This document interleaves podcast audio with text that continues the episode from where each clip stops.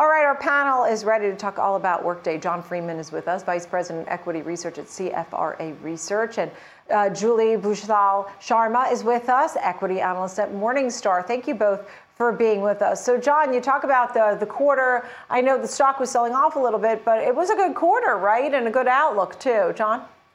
It was a great quarter. I mean, uh, I have a sell on the stock, and I have to, you know, you gotta you gotta take the reality, and that is, is that this was an excellent quarter. Um, the only thing I can think of is, is that uh, you know the stock has been you know on a on a pretty good run, um, and you know it's up uh, I think about thirty percent since uh, August or July. So you know that's that's uh, perhaps it's people taking profits that kind of thing. But on the fundamentals, um, one of the things I thought was particularly good was the uh, uh, and, and surprising was the acceleration growth of the um, of the contracted uh, uh, uh subscription revenue. That was up uh, 24 uh, 24 percent for for total. I think 22 percent or 21 percent for um uh, for the next 24 uh, for the for the total, and, and and then there was one for the next 24 months. Both were up uh, 22, 24%, something like that, which is really, that's a great forward indicator of, of future growth. And obviously the quarter, the revenue growth was, was also pretty, uh, pretty impressive at about 20%. So, uh, but John, you have no qualms about keeping the sell rating, right? I mean, you know, neutral is one thing. Sell, John, is another. I mean, you really think yeah. this is a sell? Well, I, I've got to do some. I've got to do some uh, some more analysis, but you know, it's only one quarter. I have some issues with the scalability of the business uh, with regard to the you know the, the persistently high percentage of loss lead, loss uh, loss leading um, uh, professional services that they kind of have to throw out there and lose money on in order to win business. Um, I mean, you know, hopefully that would be declining. It hasn't really declined over the last couple of years. That was one of my biggest my, my biggest right. issues uh, as being a problem for them getting okay. profitability. So, yeah. Right. Okay. So, Julie, tell me, I think that uh, you still think, uh, while the stock may be overvalued, you still think it's a great company. You said um, a high quality company and the VNDLY acquisition, that right? They're working on that, and you think that will help to continue its strength in many ways in its uh, ecosystem and its revenue. Tell me more about why you're probably on a more positive side of things, Julie, when it comes to Workday.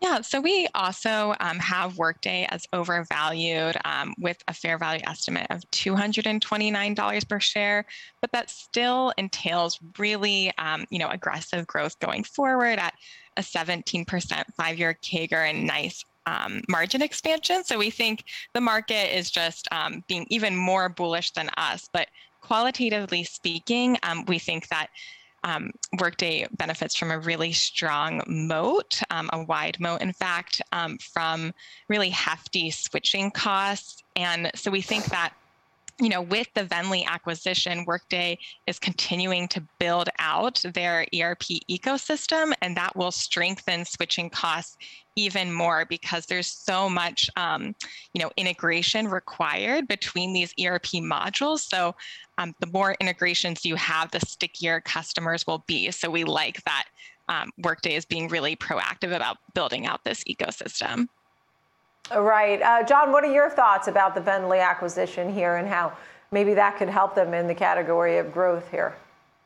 Yeah, you know, one of the things I've noticed about the the business uh, is that uh, the the previous acquisitions that are you know all, all about analysis did actually improve profitability significantly, and I think this one is another one. It's it's just sort of another added um, uh, module, another added software. It doesn't really cost the marginal cost is de minimis relative to maybe the revenue that you get because the tough thing is landing that customer because they focus only on really the largest of the Fortune 500, um, you know, and, and they've always sort of uh, uh, focused on that. And so once you get that big customer, which is really expensive and tough to get, now you, if you've got stuff to to you know provide uh, on top of that, that's what gets you to profitability.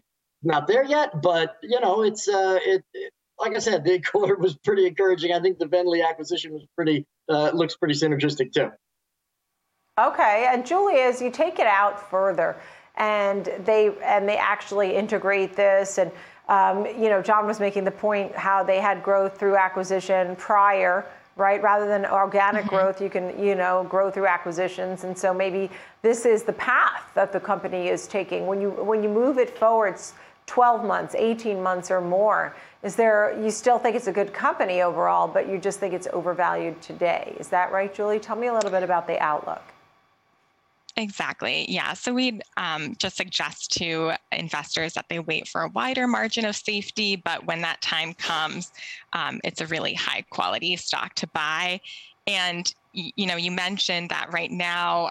I think you questioned whether they're being too um, acquisitive, but I would stress that um, we like that they're really fast moving right now, whether it's internal development of new modules or acquisition because we think the time is now to focus on net new customer additions because we think it's the greatest opportunity for those net new customer ads because it's really the prime time um, for enterprises to migrate workloads to the cloud from on premise Right. systems right now. And so we don't think that opportunity will come um, for a very great while. And so enterprises are switching off of legacy uh, systems now. So Workday really needs to do everything that they can to be as appealing as ever, um, work twice as hard, maybe more than five work days a week.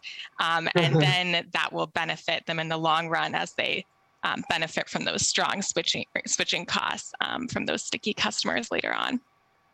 Yeah, understood. A great conversation with both of you. And John, I know in your notes you said a weak balance sheet heading into a likely economic downturn ups the odds and magnitude of the downside. And that was one of the reasons why you had that sell, and you're going to continue to look at that. I'm glad to speak with both of you, John Freeman Yeah. of CFRA and, Ju- and Julie Vishal Sharma of Morningstar. Thank you both very, very much. Appreciate it.